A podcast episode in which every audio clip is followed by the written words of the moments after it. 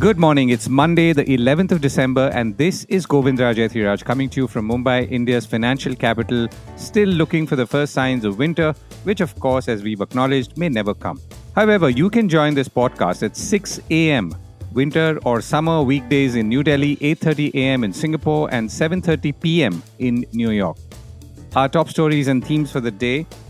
Foreign portfolio investors bring in about twenty-five thousand crore rupees in just six trading sessions as the trend reverses. The government should not dilute Make In India policy, says industry body FICCI's E V committee head. With just sixteen million Indians traveling overseas, the growth opportunity for international travel is huge, says research body CAPA. Record visas for Indians to the United States, but immigrants are leaving Canada on high costs, and Australia triples fees for foreign investors buying existing homes. World's richest families are one point five trillion dollars richer in twenty twenty-three. And the era of expensive and overpriced Rolexes is over for now.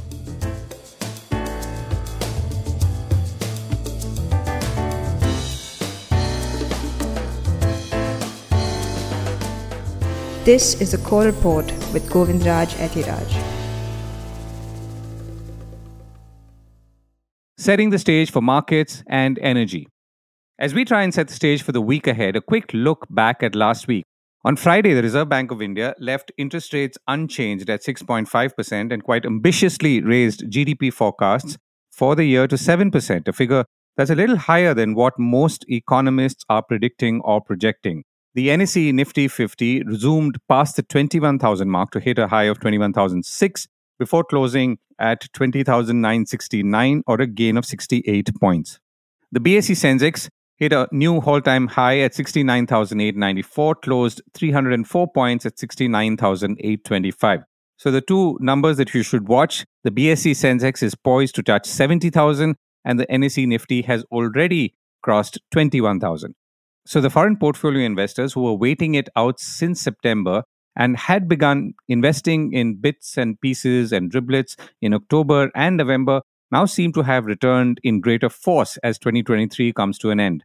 They've invested about twenty-six thousand five hundred five crores in the markets in just six trading sessions of this month on the bet that the next year's elections will bring back the Bharatiya Janata Party in a comfortable majority and thus ensure the continuity they seek. Elsewhere in the world, U S Federal Reserve has signaled that rate cuts could be coming down from the first quarter of next year, which means the days of high interest rates could end or may end, which also means that capital will once again go further away, that's geographically too, to seek higher returns and be willing to be exposed to greater risk. At COP twenty-eight, countries struggle to find language to phase out oil, gas and coal. And now our energy segment, supported by the India Energy Week.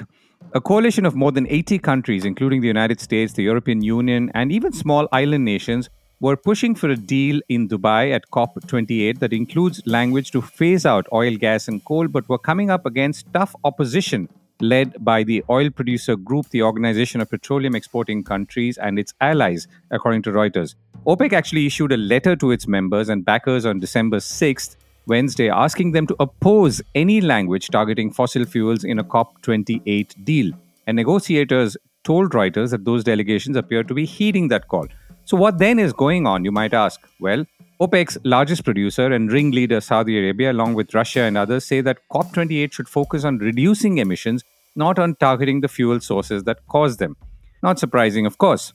Interestingly, China's top climate envoy, Xie Zhenhua, said on Saturday that a COP twenty-eight deal can only be considered a success if it includes an agreement on fossil fuels.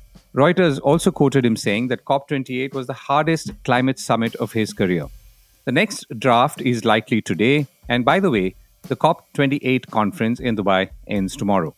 COP twenty-eight has also produced several commitments from countries to hit targets like tripling renewable energy and nuclear power, and pulling back on coal and curbing emissions of the most powerful greenhouse gas, methane. So far, one hundred thirty countries have agreed to triple renewables and double the rate of energy efficiency improvements, while fifty oil and gas companies have agreed to cut out methane emissions and eliminate routine flaring by twenty thirty under the Oil and Gas Decarbonization Charter. The International Energy Agency, I E A, said on Sunday that these pledges, if honored, would lower global energy-related greenhouse gas emissions by four billion metric tons of carbon dioxide equivalent in twenty thirty. Meanwhile, oil prices rose somewhat, though both crude benchmarks fell for a seventh straight week, posting their longest streak of weekly declines in half a decade, thanks to lingering oversupply concerns. Brent crude futures are just under seventy-six dollars a barrel, and for the week, both benchmarks, that includes West Texas Intermediate, lost close to four percent after hitting their lowest since late June on Thursday, a sign that many traders believe that the market is oversupplied, according to Reuters. But the clincher is, and the interesting part, is what lies ahead, which is a warmer winter from all early signs. Temperatures in many parts of the northern hemisphere are much higher than what they usually are at this time. The reason, of course, is in general climate change and El Niño specifically, which is a warming of the tropical Pacific Ocean. The World Meteorological Organization, by the way, has already declared twenty twenty-three the hottest on record. So what, you might ask? Well, the heat is expected to suppress energy demand and energy, therefore, prices. Prices for natural gas and heating oil are already slipping on projections that the weather could be warmer or not freezing cold. Remember, we're still talking about the northern hemisphere. All this means that energy prices could remain low and contribute to existing projections of lower demand in the Western Hemisphere, which also means that oil prices back home right here could come down further, which means, for example, that airfares could come down further, as some early signs and reports seem to be suggesting. More on airfares and aviation shortly. The core's energy segment was supported by the India Energy Week to be held from February sixth in Goa, that's in twenty twenty-four, Log on to w w w dot india energy week dot com for more details. The aviation opportunity for international travel. The numbers might surprise you. Only around sixteen million Indians are flying internationally to and fro from India. While total traffic for international is about seventy million projected for this year, that obviously includes overseas visitors and those, of course, who fly multiple times, which means the size of the opportunity to build international is larger than what we perhaps think of or know, Kapil Kaul, C E O of aviation research and consulting body CAPA, told me. We obviously need more capacity, but also the ease of travel. Quite simply put, as Travel Agents Association of India President Jyoti Mayal told me in a conversation a few weeks ago, we have to encourage outbound travel, including in this region, which is the South Asian, Southeast Asian region, if we want people to visit India. Indians are the best ambassadors, she summed up. Back on air travel from India, I reached out to Kapil Kaul, of course, and asked him, as we were ending twenty twenty-three and entering a new year, twenty twenty-four, where India stood on per capita international travel and what were the opportunities ahead. I think because international travel, though, even we have grown four point two x over the last fifteen years, but it's still limited to very, very few people. The addressable market for international compared to our population is almost minuscule. Out of that international market is people who come from overseas, both for business or leisure or inbound, extra, extra, extra. The actual Indians that travel outside are just about fifteen, sixteen million people. Departures from India, about fifteen, sixteen million people. So the potential is pretty large and which will grow for decades. But right now, it's limited to very few. And as our per capita improves and G D P improves, I think we see that number going up and up. But broadly, it's a very limited set of people right now. And those limited set of people may be traveling like people like you, maybe going for a vacation in business. So some are doing five trips, six trips, eight trips. So the number of individuals who travel are very limited. That's interesting. So you're saying out of seventy million, let's say for this year, roughly fifty to fifty-five million will be people who are actually not from India. That's right. Or may not be. That's right. But those are counted as travelers from India. Is that right? No, it's the total market from India. But the point of origin for those customers will be out of India from all the international point of sale. So these are originating at different markets, but traveling either to India and going back to their destinations. And you're saying of that fifteen, sixteen million, you would further divided by, let's say, three, and to account for people who are obviously traveling multiple times. No, I, I'm saying Indian departures primarily would be about fifteen, sixteen. And of that, maybe one person would be traveling three times and so on. Oh, yes, absolutely. The actual market may be a few million, four, three, four million, around four to five million. Actual people are traveling, but people do multiple trips, and that's why we get to this number. Right. The reasons for this, I mean, it's obviously, let's say, supply and perhaps demand and availability of capacity. But how would you rank the reasons and the hierarchy? I think, first of all, the propensity to pay and travel for international is very different from traveling domestic, though in certain times we find the airfares to short-haul destinations international lower than the domestic destinations. But the criteria for traveling international is much different. Propensity to pay, visas are an issue, particularly if you go in other seas. And the number of people who travel internationally, as I said, are, remains limited, even though they have grown significantly over the last fifteen years. Right. And what about capacity? I mean, even if, let's say, a lot of people wanted to travel in Christmas or New Year's or whatever, would we have the capacity in and out of India? Well, I think India has resumed capacity more or less for most of the markets. We were the only market, perhaps, which reached to pre-COVID capacity quite quickly, whether it's United States, whether other markets. There may be one or two markets where we are still around ninety, but overall, we have reached our capacity quite quickly. And the rebound, both in domestic and international, has been much, much faster. Obviously, there will be pockets in December during Christmas where the number of people who want to travel are many and the seats that are available are limited. And the deterrent of that is the high fares that you would see both in business class or premium economy or economy, because it's a peak travel. The fares go up. Even though the number of people who would want to travel are high, they get limited by multiple factors. One is capacity, fares. Even the hotels that you do see outside during Christmas are very expensive. There would be people who would, in spite of these challenges of high fares and higher hotel rates, would still travel. And that number is growing pretty large in India, yes. Right. And we are constrained by the fact that we don't have more bilaterals right now with airlines who would want to increase capacity in India right now. Yes, I think bilaterals for, we don't have a bilateral challenge with Europeans or North American airlines. We have a bilateral which is under five thousand. We have saturated most of those bilaterals. Even the Indian carriers want to go there. But the government's decision is that we should give more room for Indian carriers so that they stabilize. And that's a government's decision and that's their prerogative. And that, though, is not a formal policy. Informal level, that policy is that Indian carriers need to be protected and given them space, particularly post-COVID, uh, before it, the bilaterals are opened up. Yes, and you have, if we would allow bilaterals, then I think December you would have much more capacity than what we have currently. But the decision of the government in national interest is to protect the interest of Indian carriers, make them stronger, and that we need to respect. Right. And I mean, we've got all the Air Indias and Indigos expanding capacity furiously. Same time next year, that's twenty-four. How do you see overall traffic, particularly of Indians, in going international? We are seeing a fifteen to twenty percent increase in traffic next year, though we will work on the outlook closer to March. But even next year, we're looking at high double digit. Only challenge, as I said during our last conversation, is that we still have the supply chain. I would have thought that Indigo would have put more routes on international, more seats on international, expanded the destinations that they plan to do. But the limitations is the number of aircraft that are grounded or could be grounded.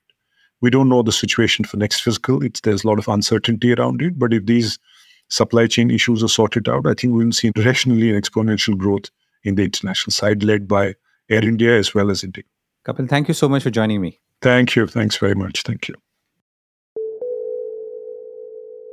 Do not dilute Make in India. The government should not dilute Make in India initiative and follow a consistent policy. Industry body FICCI's E V, that's the Electric Vehicle Committee chairperson, Sulajja Firodia Motwani said. Now, her comments come amidst reports of a possible slew of concessions for electric car manufacturer Tesla, who wants to export fully built cars to India before starting domestic manufacture a little later, a year or two perhaps. Motwani is the founder and C E O of Kinetic Green, which makes and sells battery-operated three-wheelers and scooters, among others.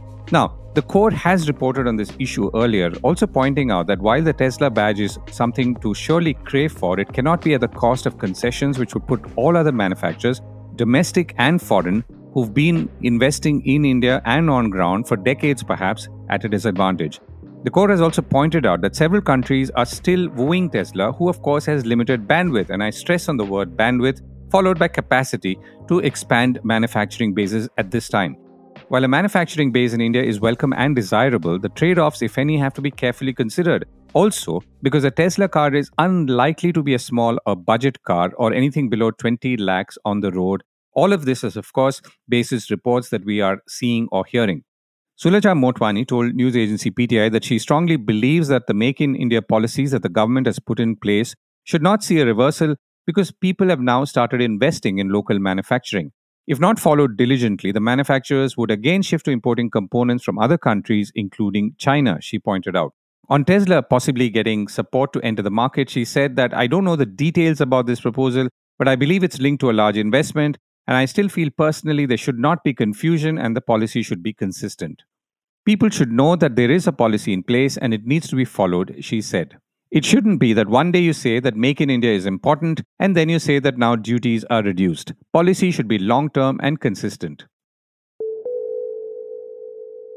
fifty thousand buses could hit Indian roads. Speaking about electric vehicles, India wants to get fifty thousand electric buses on its streets by twenty twenty-seven, that's in about three years' time, with help from a joint finance mechanism with the United States. The three hundred ninety million dollars fund will act as a guarantee for manufacturers seeking loans to expand production, Indian and American officials said at a side event at COP twenty-eight in Dubai. India currently has about twelve thousand electric buses in operation, Bloomberg reported. The payment security mechanism, established with one hundred fifty million dollars from the U S government and philanthropic groups and two hundred forty million dollars from the Indian government, is the bedrock of risk management for building out the financial system for electric mobility at scale in India, a government official from India who spearheaded the deployment of the first e-buses said. Record visas to the United States. Speaking about buses, more Indians are getting on the bus to the United States. The U S Consulate General in Mumbai celebrated a record-breaking year and reduced visa wait times, it claimed, including a special Saturday of visitor visa interviews for about two thousand applicants, the consulate said. So far, in twenty twenty-three, the U S mission to India has processed over one point two million non-immigrant visas, of which U S Consulate General Mumbai processed more than four hundred thousand, an all-time record. Additionally, this summer, the U S mission to India has issued a record number of student visas, almost ninety thousand. And during the twenty-two twenty-three academic year, that's the ongoing one, Indian students studying in the United States increased by thirty-five percent, hitting an all-time high of over two hundred sixty-eight thousand. While many are on that bus to the United States, others are leaving Canada. In the first six months of twenty twenty-three, some forty-two thousand individuals departed Canada, adding to some ninety-three thousand who left in twenty-two and eighty-five thousand in twenty-one, according to official data. The rate of immigrants leaving Canada has now hit a two-decade high in twenty nineteen, according to a recent report from the Institute of Canadian Citizenship, an immigration advocacy group. Now, this is obviously a fraction of the two hundred sixty-three who came to the country over the same period, but a steady rise in emigration is making some observers wary, Bloomberg reported. Meanwhile, Australia, another destination or a favoured destination for Indians, both students and otherwise, is making it more expensive for foreigners to stay by raising fees for foreigners who buy existing houses and will penalise them if they leave their properties vacant, while encouraging people from overseas to purchase new properties to boost housing supply. Foreign investment charges for the purchase of established homes will triple, a government official said on Sunday in Sydney. So, penalties for buyers from overseas who leave their properties vacant will double, while application for investment in build-to-rent projects will be reduced, he said. Foreigners are only able to buy a home in Australia if they live in the country to work or study and are required to sell if they don't become permanent residents. The world's richest families get wealthier in twenty twenty-three. The richest dynasty in the world is the House of Nahyan, which has joined Bloomberg's annual ranking of family fortunes at the very top. With a three hundred five billion dollars fortune, the Al-Nahyans of Abu Dhabi topped the Waltons of Walmart by a cool forty-five billion dollars. And another new entrant, the Al-Thanis, the royal family of Qatar, are now at number five. As a group, the world's richest families have gotten one point five trillion dollars wealthier since the last ranking, and the new tallies from the Middle East weren't only the noteworthy shifts, Bloomberg said. Amongst the biggest gainers, the sixth-generation dynasty behind luxury brand Hermes, who added fifty-six billion dollars to become the world's third richest.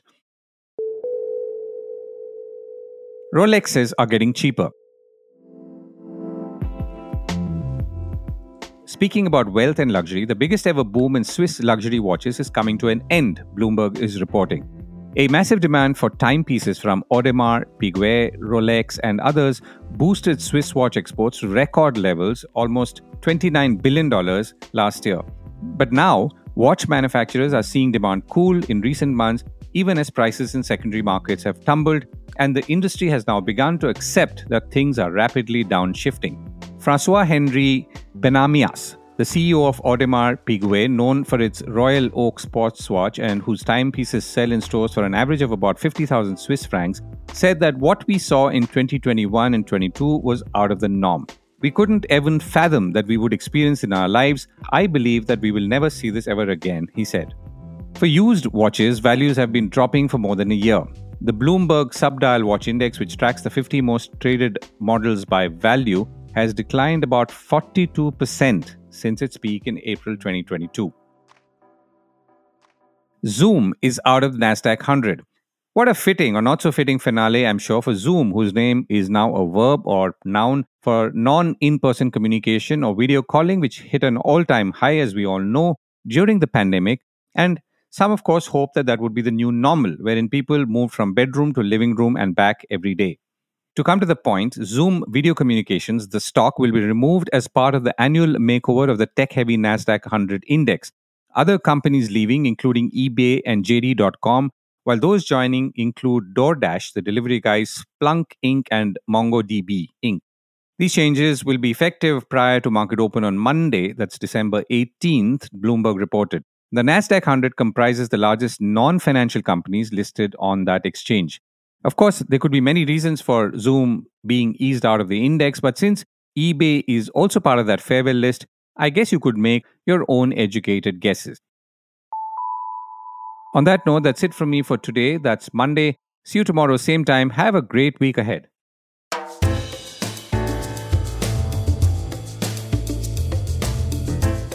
That was the Core Report with me, Govindraj Ethiraj. Do stay connected with more of our coverage at the Core. You can check out our website or sign up to our newsletter for our exclusive stories, one in-depth feature a day on w w w dot the core dot in. Do also track us on LinkedIn, where we usually post synopses or extracts of our top stories and interviews. We would love your feedback on how we can make business more interesting and relevant, including, of course, India's vibrant manufacturing sector. So write to us at feedback at the core dot in, and thank you once again for listening.